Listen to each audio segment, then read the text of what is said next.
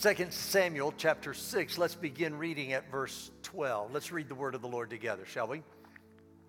Now it was told King David, saying, The Lord has blessed the house of Obed Edom and all that belongs to him on account of the ark of God. David went and brought up the ark of God from the house of Obed Edom into the city of David with gladness. And so it was that when the bearers of the ark of the Lord had gone six paces, he sacrificed an ox and a fatling. And David was dancing before the Lord with all his might, and David was wearing a linen ephod. So David and all the house of Israel were bringing up the ark of the Lord with shouting and the sound of the trumpet. Now, Lord, open our hearts that we may hear what the Spirit will say. Lord, these, these people, they deserve better than what I'm able to give. So I'm asking that you will speak to them while I'm talking. And that you'll help us to receive what the Spirit of the Lord says to us today. I lift up other life giving churches and I pray blessing upon them. And I pray for our loved ones not yet walking in right relationship with you, that you draw them to a place of repentance, that not one of them will be lost. I pray especially for sons and daughters that have wandered from the faith. Restore them, Lord. Bring them back. Bring them to their senses. I thank you for doing that. And I pray it in the only name that matters the matchless name of Jesus. Amen. You may be seated.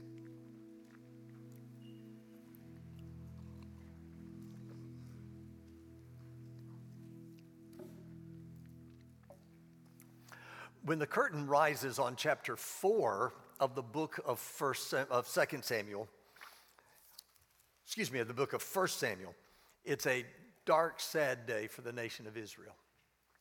Israel had grown soft and corrupt. They had turned from the true worship and service of God, and now his hand of divine blessing had been removed. With the hedge of protection down, the nation was vulnerable. So, taking advantage of the situation, the Philistines had risen up against them with a massive army. Eli was the high priest, the leader of the nation, but he was old and obese and nearly blind. So his two sons, Hophni and Phinehas, were leading the defense forces against the Philistines, but it was not going well. In a last desperate attempt at victory, Phinehas and Hophni had the Ark of the Covenant brought from the tabernacle in Shiloh into the camp of the Israelites. The arrival of the Ark certainly inspired the troops. The sound of their shouting was heard all the way into the encampment of the Philistines. But even though the army of the Israelites was rejoicing, and even though the Philistine army was fearful, apparently God wasn't very impressed. The next morning, when the battle was engaged, Israel was thoroughly routed and scattered. Hophni and Phinehas were killed. And the ultimate indignity, the Ark of the Covenant, the symbol of the presence of God, the Ark was captured by the Philistines. And news about the death of his sons and the capture of the ark reached the ears of Eli, he was so overcome with grief that he swooned and fell backwards off his seat at the gate of the city, and in the fall he broke his neck and died. As the news spread to the pregnant wife of Phinehas, she went into labor and gave birth to a son whom she named Ichabod, which means no glory, because the glory had departed from Israel with the death of the high priest, the defeat of the army, and the capture of the ark. Celebrating the defeat of Israel, the Philistines brought the captured ark into the temple of their pagan god Dagon in Ashdod to present it before him as the spoils of war. When they returned to the temple the next day, their celebrating turned to consternation. They found the idol of Dagon toppled over, bowing before the Ark of the Covenant. Thinking it to have been some kind of accident, they set Dagon back up. It's bad when you have to prop up your God, isn't it? The next time they returned, not only was it toppled over, but it was broken as well. With their triumph reduced to terror, the people of Ashdod moved the ark to Gath. When it arrived in Gath, the people were afflicted with tumors as a result of having the sacred ark of God in their midst. Well, the people of Gath then sent the ark over to Ekron, but the people there refused to receive it because of the calamity that had befallen the other cities. Don't much blame them.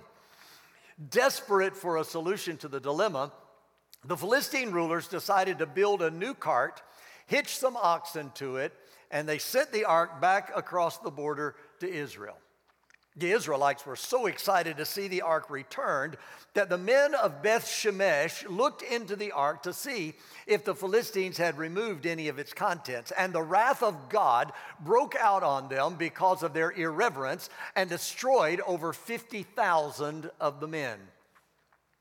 Fearfully, the ark of God was sent to Kiriath Yearim for 20 years. Finally, it ended up in the house of Abinadab in Gibeah. And for two and a half generations, the ark was essentially abandoned and forgotten. Godly Samuel, the prophet judge, never attempted to move it. Neither did Saul, the first king of Israel. The people continued to offer sacrifices at the tabernacle in Shiloh, but there was no ark of God in the Holy of Holies. There was no holy smoke signaling the divine presence filling the sanctuary. God was not in the midst of his people. They had the form, but not the power. It wasn't until David had solidified Israel into a secure kingdom that yearning for this visible symbol of God to be at the center of the nation's worship caused him to seek to bring the ark into the capital city of Jerusalem. David understood that it isn't enough to have religious ritual and meaningful traditions. It isn't enough to simply adhere to a code of conduct. And I would tell you out of that today, it isn't enough to have exciting programs or beautiful music or powerful orators in the pulpit. The greatest need of the church isn't better education to increase our knowledge about God. It isn't greater acceptance of the church by the general public. It isn't to have influence in the halls of government. The greatest need is for the glory of God to fill our lives. The greatest need is the divine presence of God in our midst. The greatest need is to be filled with the Spirit of God and for the church to operate in the dynamic of the power of the Spirit. See, if the Spirit isn't at work, then all we have is a social gathering. If we don't have the Spirit, we are bankrupt. If we don't have the Spirit, then we have nothing of value to offer a hurting world. But when His glory is present, the sick are healed. When His glory is present, the broken are made whole. When His glory is present, the aimless are given purpose. When His glory is present, the bound are delivered. When His glory is present, lost sinners are saved and prepared for eternity. I want to tell you, you don't need information about God, you need God. You don't need more knowledge, you need better relationship. The great need is the presence of God. And in this story, in 2 Samuel chapter 6, that is the backdrop for the text for the message today, we learn something about the praise that ushers in the presence of God that can transform our lives. And the first thing to recognize in this story is that when David gets ready to move this ark to Jerusalem, his motive was pure. In Psalm 132, verses 1 through 5, David sang about his desire for the presence of God and his determination to place God at the center of the nation over which he was king. Remember, O Lord, on David's behalf, all his affliction, he wrote, how he swore to the Lord and vowed to the mighty one of, his, of Jacob, Surely I will not enter my house nor lie on my bed I will not give sleep to my eyes or slumber to my eyelids until I find a place for the Lord, a dwelling place for the mighty one of Jacob. Well, even though David's motive was pure, this story reveals that David's method was wrong when he started the process. See, when David first tried to bring the ark to Jerusalem, he, he, he imitated a religious world. He followed the same procedure the Philistines had used years before. Remember what he did? He built a brand new cart, hitched up a couple of oxen. The Ark of the Covenant was placed on this new cart to be brought into the city. Now, I'm sure it was a grand cart because David never did anything halfway. And yet, with all the pomp and pageantry of the parade, there was a problem. See, it, when you read this story in, and read the whole chapter, as, the, as they were crossing the threshing floor of Nacon, the oxen stumbled, and the ark began to sway on this cart. Uzzah, one of the sons of Abinadab, remember Abinadab is the house that they got the cart or the ark from. It had been, Uzzah grew up with this thing. He played around it as a little boy. Uzzah, one of the sons of Abinadab, who was walking beside the cart, reached out his hand to steady the ark. Didn't seem like a big deal at the time. It was more like a reflex action. I mean, the ark looked like it was going to fall. It would have been disastrous for the ark to be damaged in the midst of this grand celebration. So, without even thinking, Uzzah just reached out his hand to steady the ark. What happens next reveals not only that David imitated a religious world, but he also initiated a grievous wrong. Verse 7 says that when the hand of Uzzah touched the sacred ark, the anger of the Lord burned against Uzzah, and God struck him down there for his irreverence, and he died there by the ark of God. Now, talk about raining on a parade. That'll just, that'll just ruin the whole thing. See, when the ark was first constructed back in the book of Exodus, God had decreed that it was to be moved from place to place by poles carried on the shoulders of the Levites. Well, now the rules had been broken. The ark was in a cart. As if that wasn't bad enough, it had now been touched by hands that were not consecrated for service to God. Now, think about it. Uh, do you know how, how a cart is constructed? A cart is made up of boards and big wheels. That's the way too many churches try to operate. Boards and big wheels. It's the way of the flesh, not the way of the spirit. See, I want to tell you, God's way is not the way of the corporation. God's way never says, come see a grand program. God's way never says, come see a charismatic personality.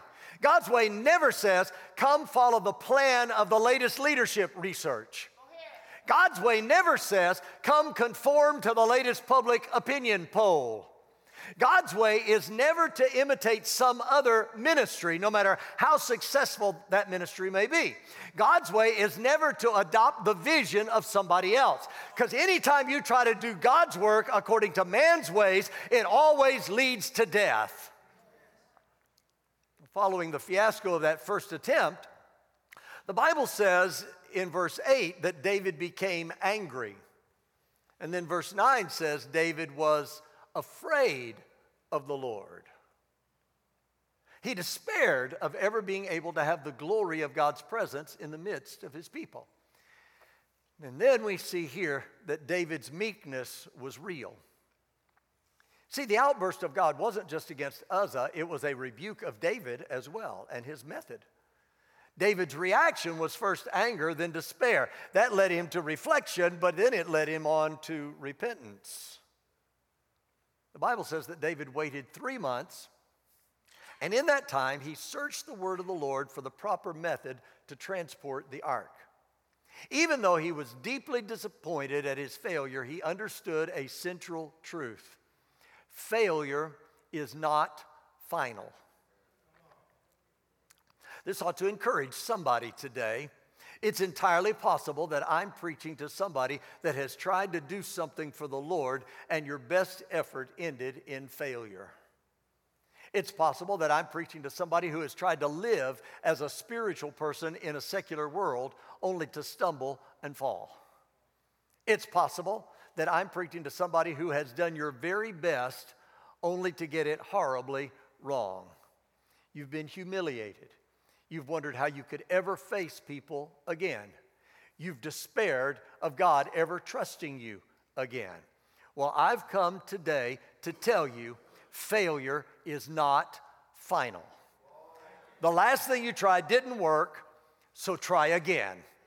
Get up, brush yourself off, get back in the game. God isn't finished with you. Failure is not final. Somebody ought to praise God for that today. Failure is not final.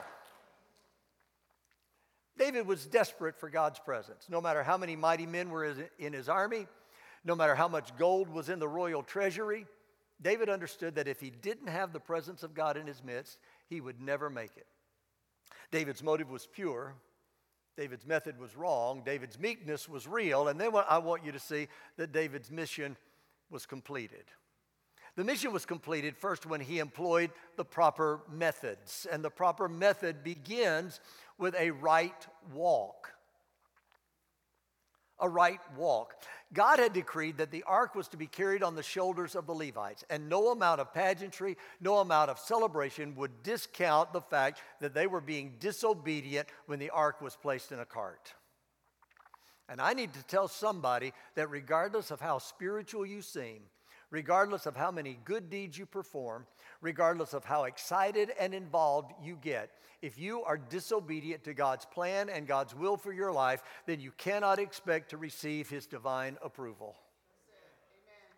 The prophet Samuel told the king, told King Saul in 1 Samuel 15 and 22, Behold, to obey is better than sacrifice, and to hearken than the fat of rams. See, the path to God's presence begins with obedience. The path to watching the darkness flee begins with obedience. The path to having your enemies crushed begins with obedience. The path to receiving the blessings of the Almighty begins with obedience.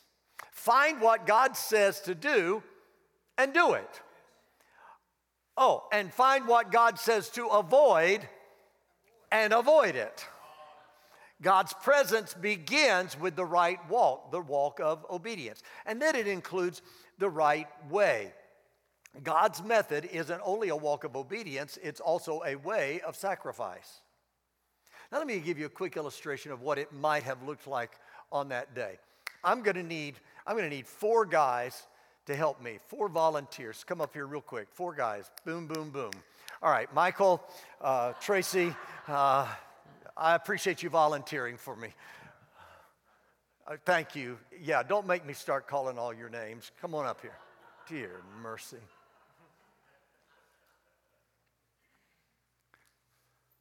All right. It's the best we can do. Okay.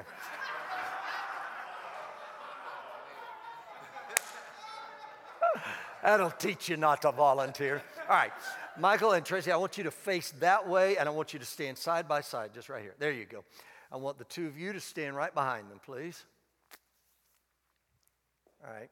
Now, back up just a little bit. Good. Perfect. Now, you guys are Levites. I thought you'd feel better about that, but all right. And I'm David because it's my message, all right, because I get to be David. All right, here's what we're going to do. All of the officials of the land have gathered in their regal robes and they are lining the parade route. The orchestra is tuned and ready to play the music that has been composed for this special occasion. The singers have put on their finest robes, waiting for the opportunity to present their special anthem. And the Levites, you're standing, that's you guys, remember, you're standing by the poles of the ark. There, you can't see them right there, but there's actually a pole running on down here and on the, out, on the outside of where you are, okay? And you're waiting for the signal to pick that ark up and hoist it onto your shoulders. All right, so that's what's going to happen now. Everybody with me? You see, you see what's going to happen. All right, so here we go. Finally, the moment arrives. The signal is given. Levites bend over You reach down and you pick up, come on, guys, let's work with me here. and you pick up the pole and you lift it and you put it up on your shoulder. There you go. I knew you were going to be trouble the moment you walked up here. There's always one, and it's usually you. this, they pick up this incredible wooden box that's overlaid with gold, and it has a solid gold lid on the top, and it's on their shoulders. And the music conductor gives the downbeat, and the orchestra begins to play the most magnificent piece of music ever heard in the land. And the choir begins to sing with a mighty voice an anthem of celebration and worship. And the processional begins. All right, now here we go. Ready? One pace, two, three, four, five, six. But before they can go any further, David shouts, Stop! Don't take another step. Now, can you imagine the expression on the faces of all the people when he hollers like that? Can you imagine the reaction of the conductor? I mean, I've been around these music guys for a while. You interrupt their music. What are you doing? We've been rehearsing for months. Why are you stopping us right in the middle of the piece? Can you imagine these Levites?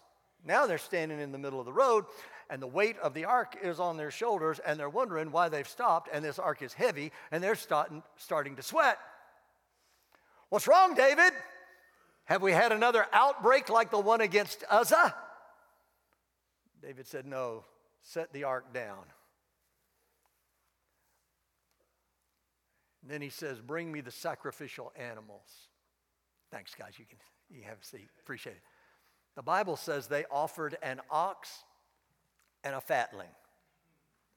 Now, remember, they went six paces, then they stopped to offer sacrifice. Now, remember that in the Bible, numbers often have meaning. And in the Bible, the number six is the number of man. When David had them carry the ark six steps and then stop, what he's saying in essence is this God, we have now come as far as our human ability can bring us. So now we need your help and your anointing if we're going to go any further. Now there's a parallel version of this story in First Chronicles chapter 15. In that passage, it says they sacrificed seven bulls and seven rams. You put those two stories together. I don't know if it means that the sacrifice happened only one time in the processional and they sacrificed seven bulls and seven rams, or if they stopped seven times along the way and they offered these sacrifices, or does it mean they went six steps, then they stopped and sacrificed, then they went six more and stopped and sacrificed, and they went six more and stopped and sacrificed, and they did that all the way to the tent that had been erected in Jerusalem to, to house the ark. The Bible isn't really clear about exactly what went on, but this I do know man can only do so much, man can only go so far, and then God has to take over. See, it's important for you to study and work hard and do all you can do. It's important for you to discipline yourself and make the sacrifice to pray and to fast and to give and to be obedient to God's word. But when you reach the place where your best is insufficient, when you can't go any further, when your strength has failed you, when you've reached your human limitations, that's when God will reach down and He will empower you with His Holy Spirit. He will bring all of His resources to help you in the midst midst of your need.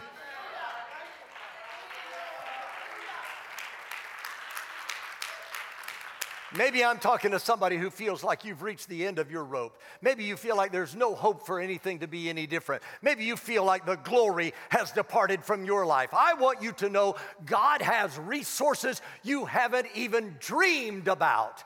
God has strength and help and hope, and it's available to you right at the point of your greatest need. You want his presence, you have to have the right walk, you have to have the right way. And then I want you to see that the proper method requires the right worship. The Bible says that David was leading the processional and was leaping and dancing before the Lord. Now, think about it. Just a short time before, David was rebuked. He was angry, he was afraid, but now here he is leaping and dancing with all his might in celebration and praise. Before I finish this, finish this message, I want to give you three exhortations about this from this story. The first one I would say to you that I see rising from this story is don't let your past stop your praise. Oh, wait a minute, David. Don't you remember how you messed up the last time? Don't you remember how you were disobedient when you put that ark in a cart? Don't you remember how your previous actions brought calamity on the people? How, how could you do this? I want to tell you, there are some of you who can't praise God because of being focused on some past failure or because of some current setback. And I want you to know that when you're in the worst shape of your life, that's the perfect time to give God praise. I said, when you're in the worst shape of your life, that's the perfect time to give God praise. I'll tell you this also you will always have somebody who won't let you forget your past. You will always have somebody sitting over on the sidelines trying to remind you of how you used to be. You will always have somebody acting as an accuser of the brethren. You will always have somebody who can't see past yesterday. What you need to remember is that when God forgives, He forgives completely. He does not hold your past against you, He redeems your past. When you come to Him, He makes all things new. So don't let your past stop your praise. Don't let the enemy of your soul rob you of your present blessing. You can't undo the past, but you can start today and write a new future. I'll give you a second exhortation out of this. Don't let your position stop your praise. Verse 14 says David was wearing a linen ephod. What that means is David had taken off his king's garment that was the mark of his authority, that garment that identified him as having prestige and power and position. He removed the kingly robe and exchanged it for the simple linen robe of a Levite. In that act, he was saying, God, all of the outward trappings mean absolutely nothing. It's not my reputation that's going to worship you today. I'm, I'm, not wrapped up in my identity. I'm not wrapped up in my agenda. I'm not wrapped up in what everybody else thinks I am. I'm just falling on your grace to accept me and to help me. I'm coming in humility and simply asking for the greatest thing I could ever have from you. I'm asking for your presence. See, something I've discovered is that people may be impressed by your title, but your title doesn't impress God one bit. He isn't impressed by the size of your income. He isn't impressed by the position you hold in the company. He isn't impressed by the number of degrees you hold. He isn't impressed by the things you do that make other people think you're such a good person. Somewhere along the line, you just need to throw all that stuff down and say, God, just forget I'm a pastor. Just forget I'm a leader. Just forget I'm on the board. Just forget I'm in the choir. Just forget I'm on the welcoming team and I help with the children and I pay my tithes. Just forget all that stuff. I just want to worship you. David wasn't too proud to show his dependence upon the presence of the Lord. He wasn't too proud to demonstrate his gratitude for the opportunity to bring a sacrifice of praise. And he didn't care who saw him. His praise wasn't about impressing the people, it was about celebrating God. So don't let your past stop your praise and don't let your position stop your praise. I got one more for you. Don't let your partner stop your praise.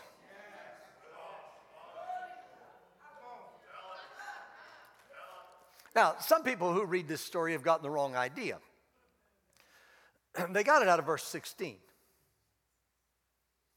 and, and following with what, what Michal says. In verse 16, the Bible says that while David was bringing the ark into the city, Michal, the daughter of Saul, looked out the window of the palace and saw him leaping and dancing before the Lord, and she despised him in her heart. Uh, it's always been interesting to me that the Bible always refers to Michal as Saul's daughter and not as David's wife. Have you ever noticed that? Anytime it writes, it says Michal, the daughter of Saul. Have you ever wondered about that?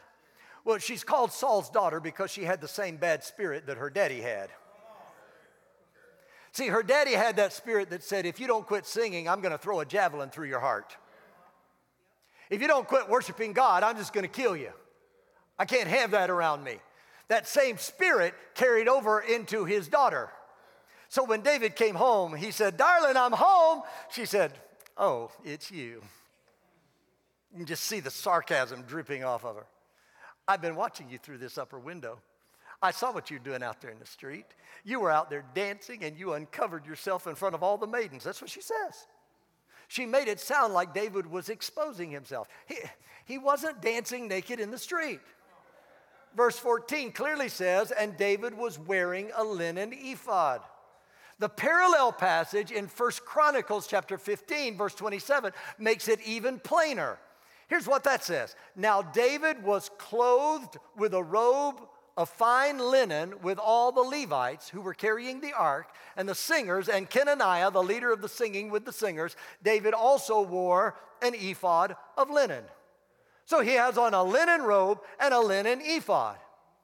See, here's what's going on Michal liked the way her daddy had done it.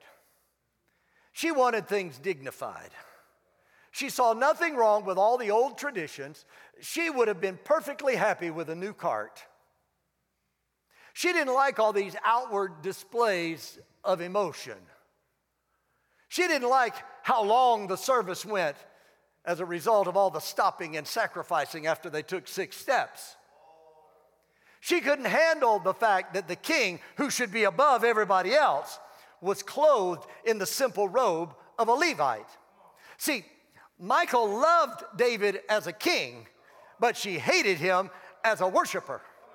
She loved him when he was wearing his kingly robe, but she hated him when he was wearing the garment of praise.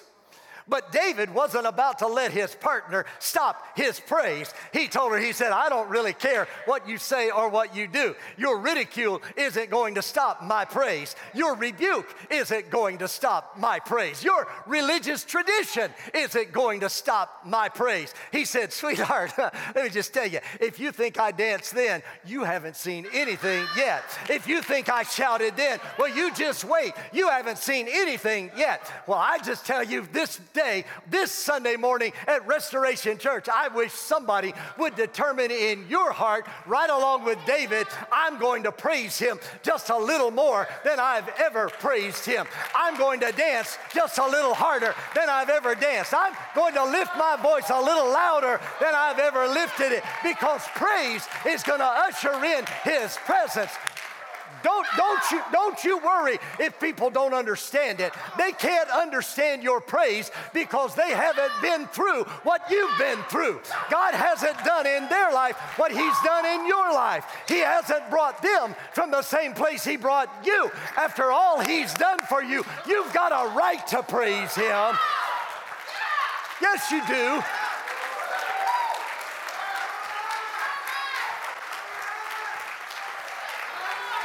Said, You've got a right to praise Him.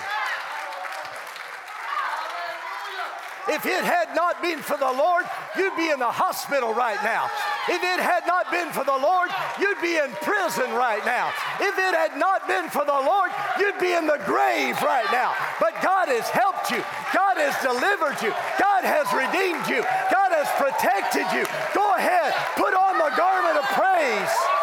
Put on the garment of praise.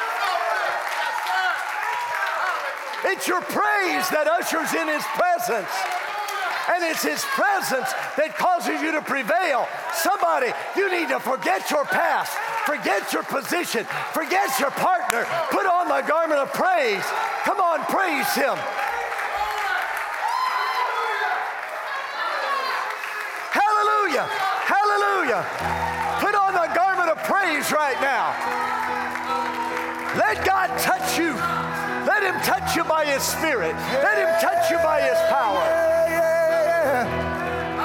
Also oh, rejoice, be glad, be joyous, So oh my soul, for the Lord your God, he reigns forever.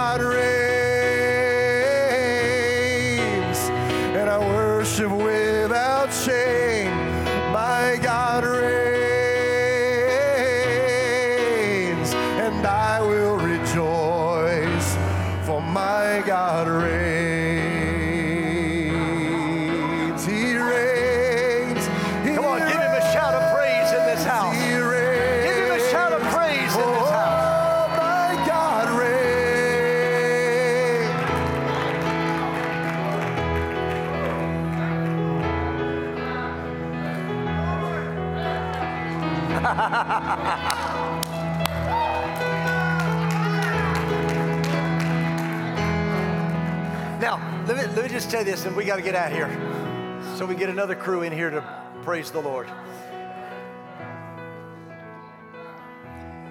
It was this praise that brought the presence of God into right. the midst of his people.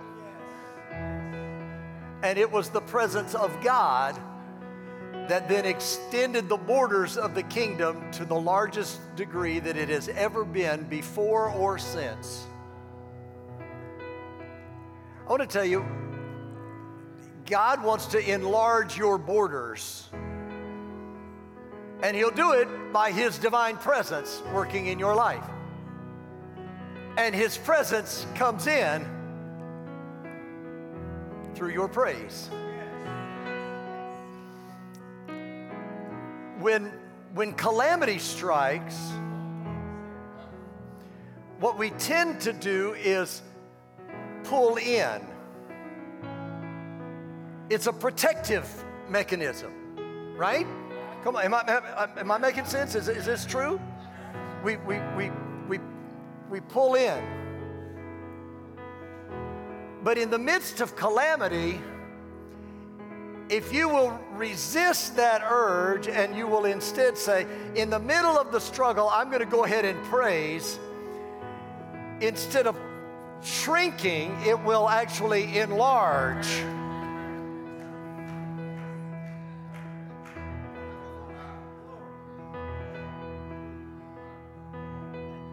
See, I believe that what God wants to do with somebody is somebody that's gone through some just horrible stuff. God wants to enlarge you beyond anything you ever imagined. He wants to use that as a platform to enlarge. He wants to bring you contacts that you never would have gotten any other way, connections. He wants to, he wants to bring in resources that's going to expand and open up new venues and new avenues. I'm talking to somebody right now that God is, as you praise, oh, but Pastor, I don't feel like that. That's why it's called a sacrifice of praise. If it didn't cost you something, it wouldn't be a sacrifice. If you go ahead and praise Him in the middle of the storm, he'll, he'll begin to push things back and he'll begin to open and enlarge your footprint.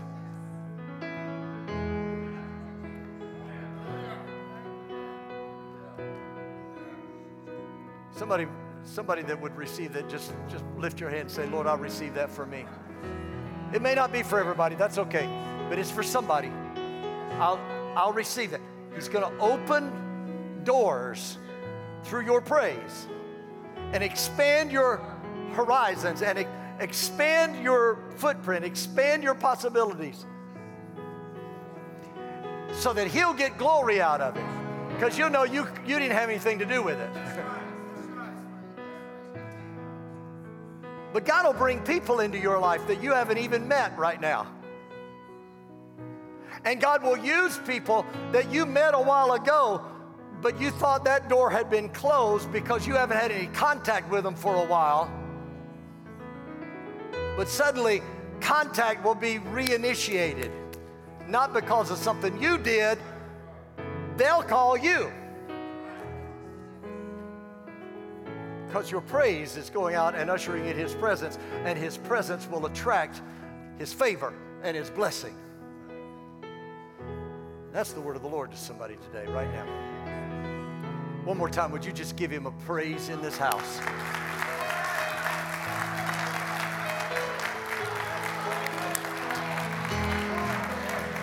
Yes, he reigns. Hallelujah. I believe it, Lord. I believe it. I believe your word.